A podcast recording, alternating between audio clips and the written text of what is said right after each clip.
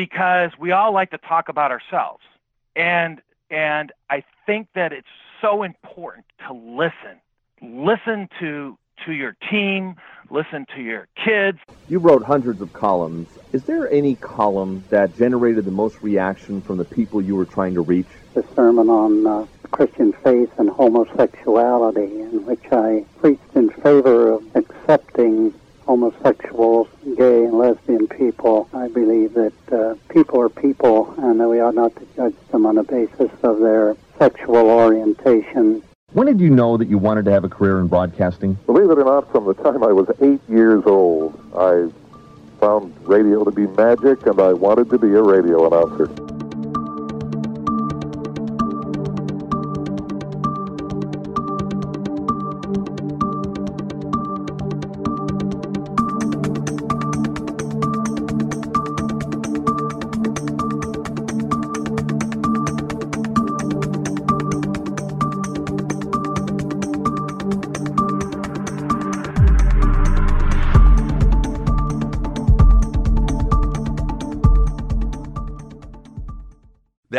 Brad Taylor, and he's the author of a book called Intentional Success The Power of Entrepreneurism. If you've been listening to this show for any length of time, you'll know how near and dear going into business for yourself is to me. And Brad is a person who has a lot of experience in this field, so I'm really anxious to talk to him today. He was followed by the late Reverend Dale Turner, who was a major influence in the Seattle area for many years to come. He was followed by the late, great legend, Jim French, the king of Seattle radio for many years. I had a radio show in the 1990s on KIXI, a sister station of KKNW. I had a segment on the show called Profiles of Experience. If you were living in the Seattle area the last quarter century of the 20th century, you would be very familiar with those names. The segment was sponsored by US West, and again, if you lived in Seattle at that time, US West was one of seven regional Bells operating companies that was created after the breakup of AT&T. Welcome to this edition to Voices of Experience. My name is Paul Casey, your host and producer. I'm not very religious, but I read the Reverend Dale Turner's column in the Seattle Times religiously. He wrote from the heart and the brain, and possessed a great deal of common sense. He also was a profile in courage, stepping up very early on for the cause of equal rights for gays, his most controversial stand of his career. He talks about this during this interview. Jim French was an institution on KIRO radio from 1959 to the late 1980s, early 90s. He later began a production of Imagination Theater, his syndicated programs are broadcast in over 120 radio stations in the United States and Canada. I also will play an edited version of New Rules from HBO's Real Time with Bill Maher, which airs on Friday nights. You're listening to Voices of Experience with Paul Casey. Visit voicesofexperience.com and take a five minute self employment quiz. That's voicesofexperience.com. The higher you score on the quiz, the higher your prospects for success. One more time, visit voicesofexperience.com. All one word. Brad Taylor has joined me, and he's the author of a book called Intentional Success The Power of Entrepreneurism. And Brad's going to be in Lake Forest Park at Third Place Books this Friday night. I'll get into details about that after the interview. I first wanted to ask Brad why and how did he become an entrepreneur? That's a great question, Paul, because uh, I think I've been an entrepreneur all my life. From the time I was, you know, I don't know, 12 or 13 years old, having paper routes, and then starting a landscaping business, etc. I mean, I think that it was in my DNA. So you really thought that you wanted to be this your whole life. That's interesting because I had a paper route as well. You became an entrepreneur, but I never made that connection. Yeah, you know, I used to go to the library and read about, you know, entrepreneurs and and just people, inventors, and all my siblings thought I was crazy. But in the 45 plus years that I've been working, you know, other than 5 years of working for someone who is my first true mentor, I've been an entrepreneur all my life, and I think it was hard when uh, when my wife and I got married in the uh, in the uh, in the late 80s, early 90s. We uh, you know, she was a registered nurse, and so it was a whole different mindset because she was an employee. She had that employee mentality, and here she's marrying an entrepreneur, and we kind of talk about that in my book, Intentional Success, of of marrying an entrepreneur. Yeah, I had a very similar circumstance, but you know, it's interesting. Your, I guess, path to it was different than mine, and you say this is something you wanted to do pretty early on in your life. And um, this is something that I backdoored my way into. I mean, I worked for the government, I worked for private enterprise, and then I worked for the government again. I started a nonprofit, etc. And I was kind of out of options. It never really occurred to me to be an entrepreneur. But what the next choice was was living on a park bench. So I thought I would give this a shot. Now I had those, I guess, desires to be that I really wanted to run my own organization. But again, it was very late for me in terms of wanting to do this. Do you find that with other people, both sides of the uh, equation, when you talk to them? Well, not everyone has the guts or is willing to risk, uh, basically risk it all to to become an entrepreneur. And I think I respect both sides of the equation um, because you, you really have to be willing to just take that leap of faith and believe enough in yourself and have that confidence to make that decision. And if you do make that decision to become an entrepreneur, you cannot have an option B because the people that have an option B typically will fail because they have that safety net to go back to when adversities and challenges and struggles, uh, you know, face you. And uh, I, I think that, uh, you know, it, it, it's, it takes a real special person. But I will tell you this I read something recently that 40% of the Americans by the year, I think it's 2021 or something, will be entrepreneurs in some way, shape, or form. Um, either they'll have a second business where they're still working the traditional business, but that entrepreneurship, I think, is growing leaps and bounds. And I couldn't agree with you more about that plan B, not to have that. You have to throw that out the door because there are certain times you're going to hit and you're going, why am I doing this? And if you have that safety net, as you said, you probably will take it.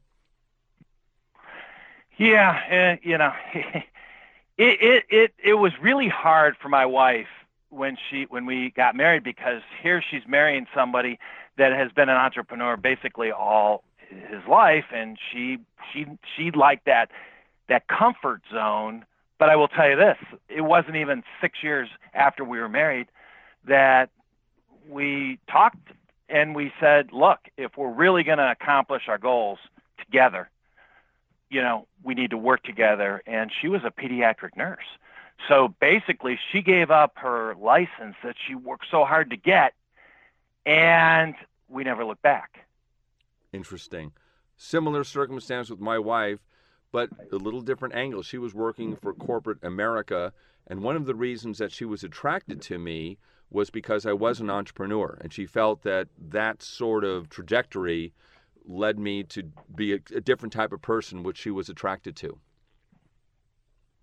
I think that entrepreneurs bring a whole different mindset, not just, you know, I think to the whole family atmosphere, because I think your kids, as they watch you, have a different appreciation for what you do. And all of our, all of our kids over the years have watched, you know, us work really hard and have some struggles and have some successes, obviously. And uh, I think they have a better appreciation for um, what we do um, because, you know, nothing's handed to you. And that's how we've tried to raise our kids over the years. You have a outline that is uh, says about 12 intangibles to success, and there's 12 of them. We can't get all through those. And so as I read your 12 intangibles of success, one of those is relatability. Could you expand on that? Yeah, I think that today we all, no matter whether we're in the professional arena or we're just a, husband or a, a dad or mom, we have to listen more. And we can't be so quick to come to an opinion or or I, I you know my wife always points out to me that you know we're in an atmosphere where where I'm meeting someone or we're talking to, to friends or, or, or business associates and and someone is telling me a story and I really, really relate to that story. So I start to inject my two cents into the story because I can really relate to what they're saying. And my wife would always say, Brad, it's not about you and your stories. It's about them and the stories they are sharing. And I and I, I just I love to use that analogy because we all like to talk about ourselves and and I think that it's so important to listen. Listen to to your team, listen to your kids, listen to your wife, your spouse, your significant other. And and because at the end of the day, we can get so much more accomplished and we can really understand truly what someone's saying by listening and just just responding with with small little tidbits of of questions or comments. And I think, you know, it's human nature just to talk. And sometimes we lose sight of listening. And I think that's really what you, relatability is. It's it's having that communication skill, which is really hard. It was hard for me, just in the simple example I, I shared with you. Very interesting. There's an article in the New York Times this morning called Listening. You should read it because it says exactly what you just said. Thank you, Brad. I appreciate your time. Again, that's Brad Taylor, and he's the author of a book called Intentional Success The Power of Entrepreneurism. And he will be at Third Place Books in Lake Forest Park next Friday, March 15th at 6 o'clock p.m.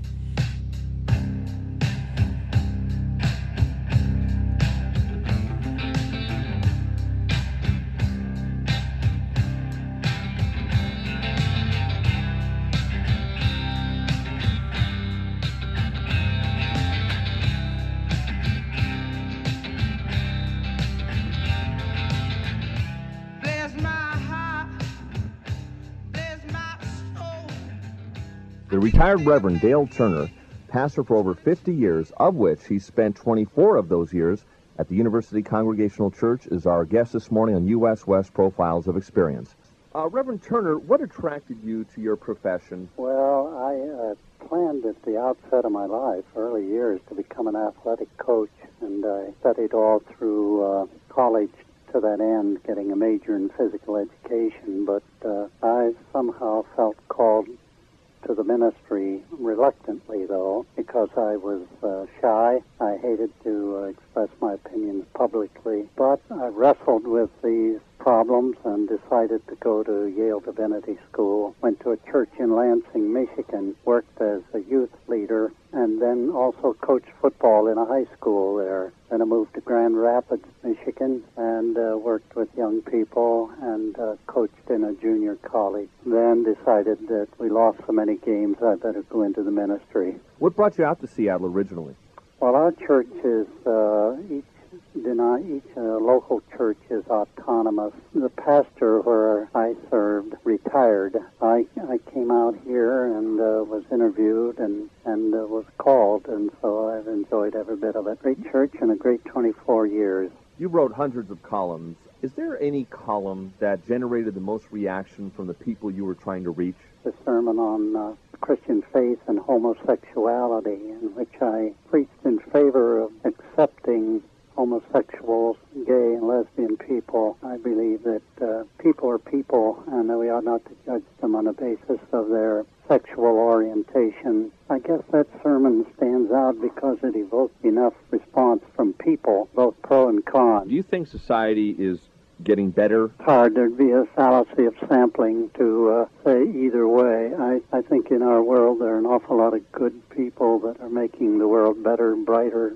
more loving. But uh, obviously, one needs only to read the papers to uh, know there are a lot of rascals still loose in the world. If you could change anything, though, with the snap of a finger, what would that be? Well, I would uh, change racism. I, I think it's deeply embedded in in the human nature to. Uh, well, uh, we we hear preaching that all people are created equal, but uh, we see more black people in prisons and uh, and less uh, lesser opportunities of national leadership. And uh, I say the thing that I would work on most is uh, helping people see that people are people, regardless of the color of their skin, their nationality, or anything else, whether they're male or female. That people are people and ought to be treated as people, and that's the thing I I hope to keep working on. The retired Reverend Dale Turner of the University Congregational Church.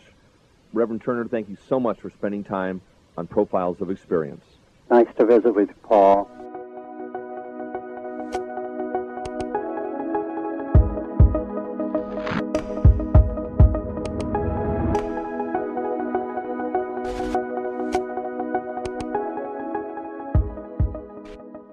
You're listening to Voices of Experience with Paul Casey.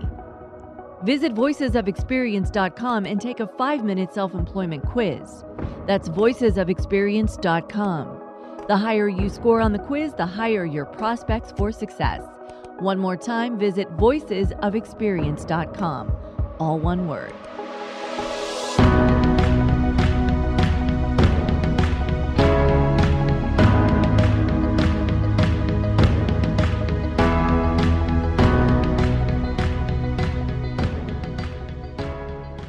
Jim French became a fixture on Seattle radio the year Dwight D. Eisenhower was elected to his first term as president. Jim's award-winning KIRO Mystery Playhouse is still heard on KIRO Saturday and Sunday nights between 9 and 10 p.m. Good morning, Jim, and welcome to Profiles of Experience. When did you know that you wanted to have a career in broadcasting? Believe it or not, from the time I was eight years old, I found radio to be magic, and I wanted to be a radio announcer. Did you have a particular personality that inspired you? Uh, not at that early age. Later on, a disc jockey at a local station in Pasadena, California, became my mentor, and I unconsciously copied every mannerism he had until the rest of the announcers on the staff began to rib him and me. But uh, he was such a help to me, I guess that I naturally copied him. What um, criteria, Jim, do you use when deciding on who is going to be a guest on your show? I've always felt that it had to be somebody with some relevance to local topics or national topics that were in the news, or it had to be a major personality. That ruled out first-time authors of novels and so forth. What then makes a successful interview generally, and do you have a couple of favorite interviews that you could share with the audience specifically? What makes a successful interview is one in which the interviewee tells a story. And as far as a favorite interview, I've had many.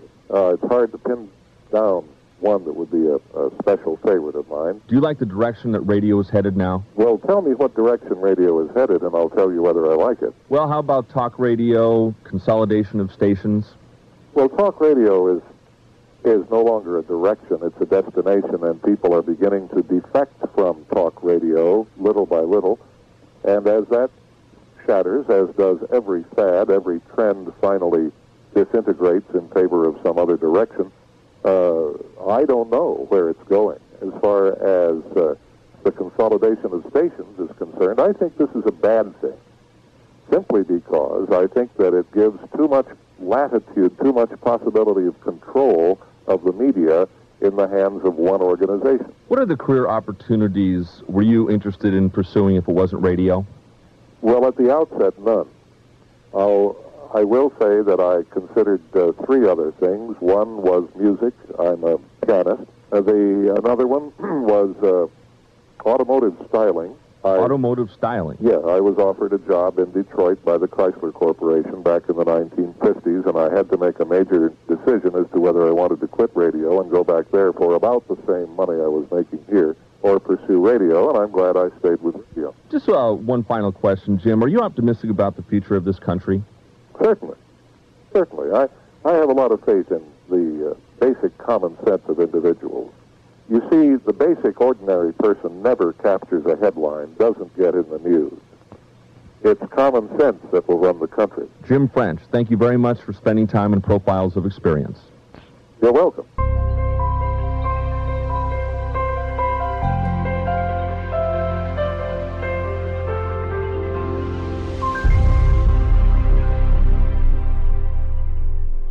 We've seen two major waves of, of human computing interaction since the rise of the internet. There was, you know, network computing, being able to connect with anyone at any point in the world.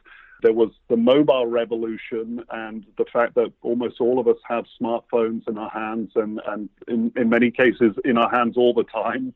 And the next revolution is likely to be this, this shift towards virtual and augmented reality as part of our everyday lives. Cameras are really the most popular feature of our phones today.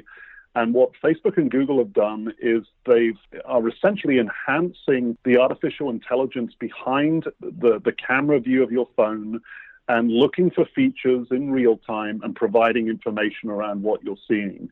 So it could be you're in a store, uh, you pick up a uh, uh, maybe a gardening tool at Home Depot, and it comes up with reviews of that gardening tool and where where you can purchase it, what the different options are. Um, uh, basically, being able to recognize objects and scenes in an environment and provide additional information, even without using a headset. This is just using your phone. That's Adam Shepard, co founder and CEO of Eight Ninths, a virtual augmented, and mixed reality firm, just offering a glimpse of what technology is today and what we can expect in the future. I'll play my full interview with Adam Shepard in an upcoming show.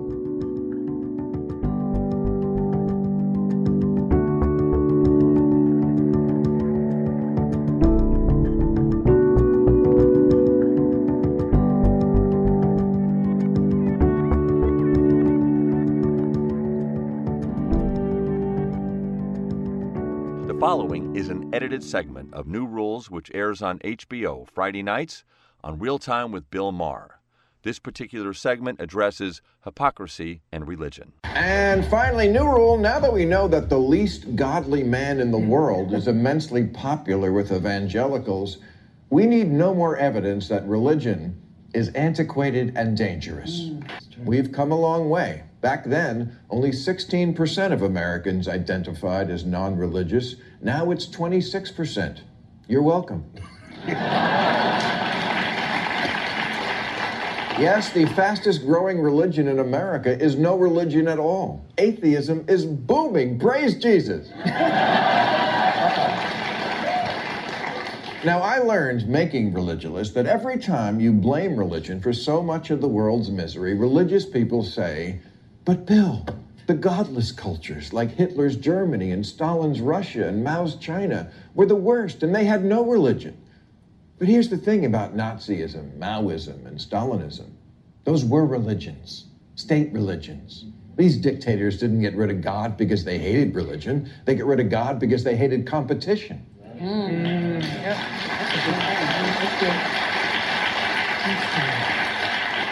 Same with North Korea today. They claim to be godless communists, but their calendar begins on the day the country's founder, Kim Il sung, came to Earth from heaven. And his son, the next ruler, Kim Jong il, is believed by North Koreans to have started walking at three weeks old and talking at eight weeks. His first time golfing, he shot a 38 under par with 11 holes in one. He wrote 1,500 books in three years, narrowly beating out Stephen King. when he was born, winter turned to spring. He can make it rain based on his mood. He invented the hamburger. I'm not making that up. They're making that up. He invented the hamburger. Talk about a whopper. The reason Trump has an easy sell with evangelicals is because they're hardwired to put faith over reason. Mm. Plus, Trump is the spitting image of the religious con men they grew up with on TV. Mm. He's got Jim Bakker's hair and Tammy Faye's makeup. He's immune to sex scandals. He had a sham university. He doesn't pay taxes. He personifies that prosperity gospel they all spin. Yes, the more money I have, the happier you are. That's Trump. The private planes, the traveling salvation show, the home that looks like the Sistine Chapel, including a crying statue, Melania. That's Bill Maher with an edited version of New Rules, which airs on HBO's Real Time with Bill Maher on Friday nights.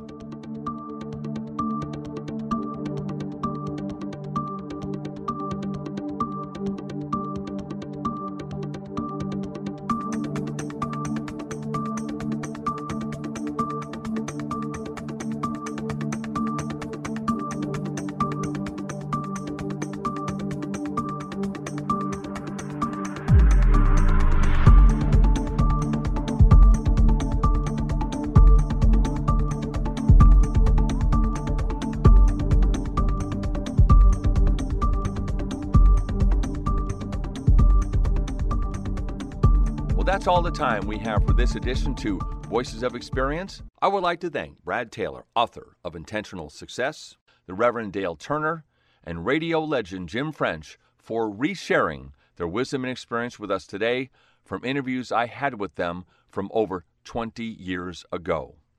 Now, if you'd like to listen to any show for the last year and a half, all you need to do is Google KKNW, then click onto Archives.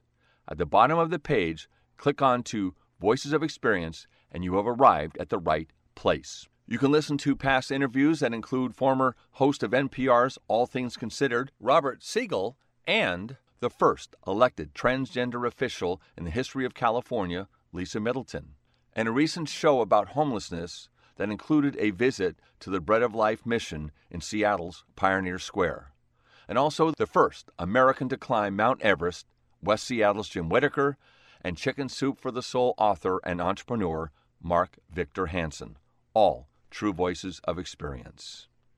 My name is Paul Casey, your host and producer of Voices of Experience. You can call me anytime at 206 459 5536. Well, not anytime, preferably during the day. That's 206 459 5536. We can discuss anything about the show. If you have ideas for future programs or maybe want to be a guest, let me know. Again, that number 206 459 5536. And one more phone number to give out, and that is if you just want to call and leave a voicemail and make a comment about the program, something you agree with, disagree with, or whatever, that number is 425 653 1166. All I ask you to do is keep it short, like 30 seconds, so I don't have to edit it. That number is 425 653 1166.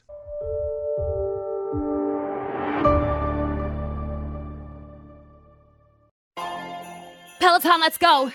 This holiday, with the right music and the right motivation from world class instructors, we're gonna pick it up a notch. It's the holiday season.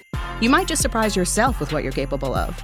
Work out to thousands of live and on demand classes, from running to cycling to yoga.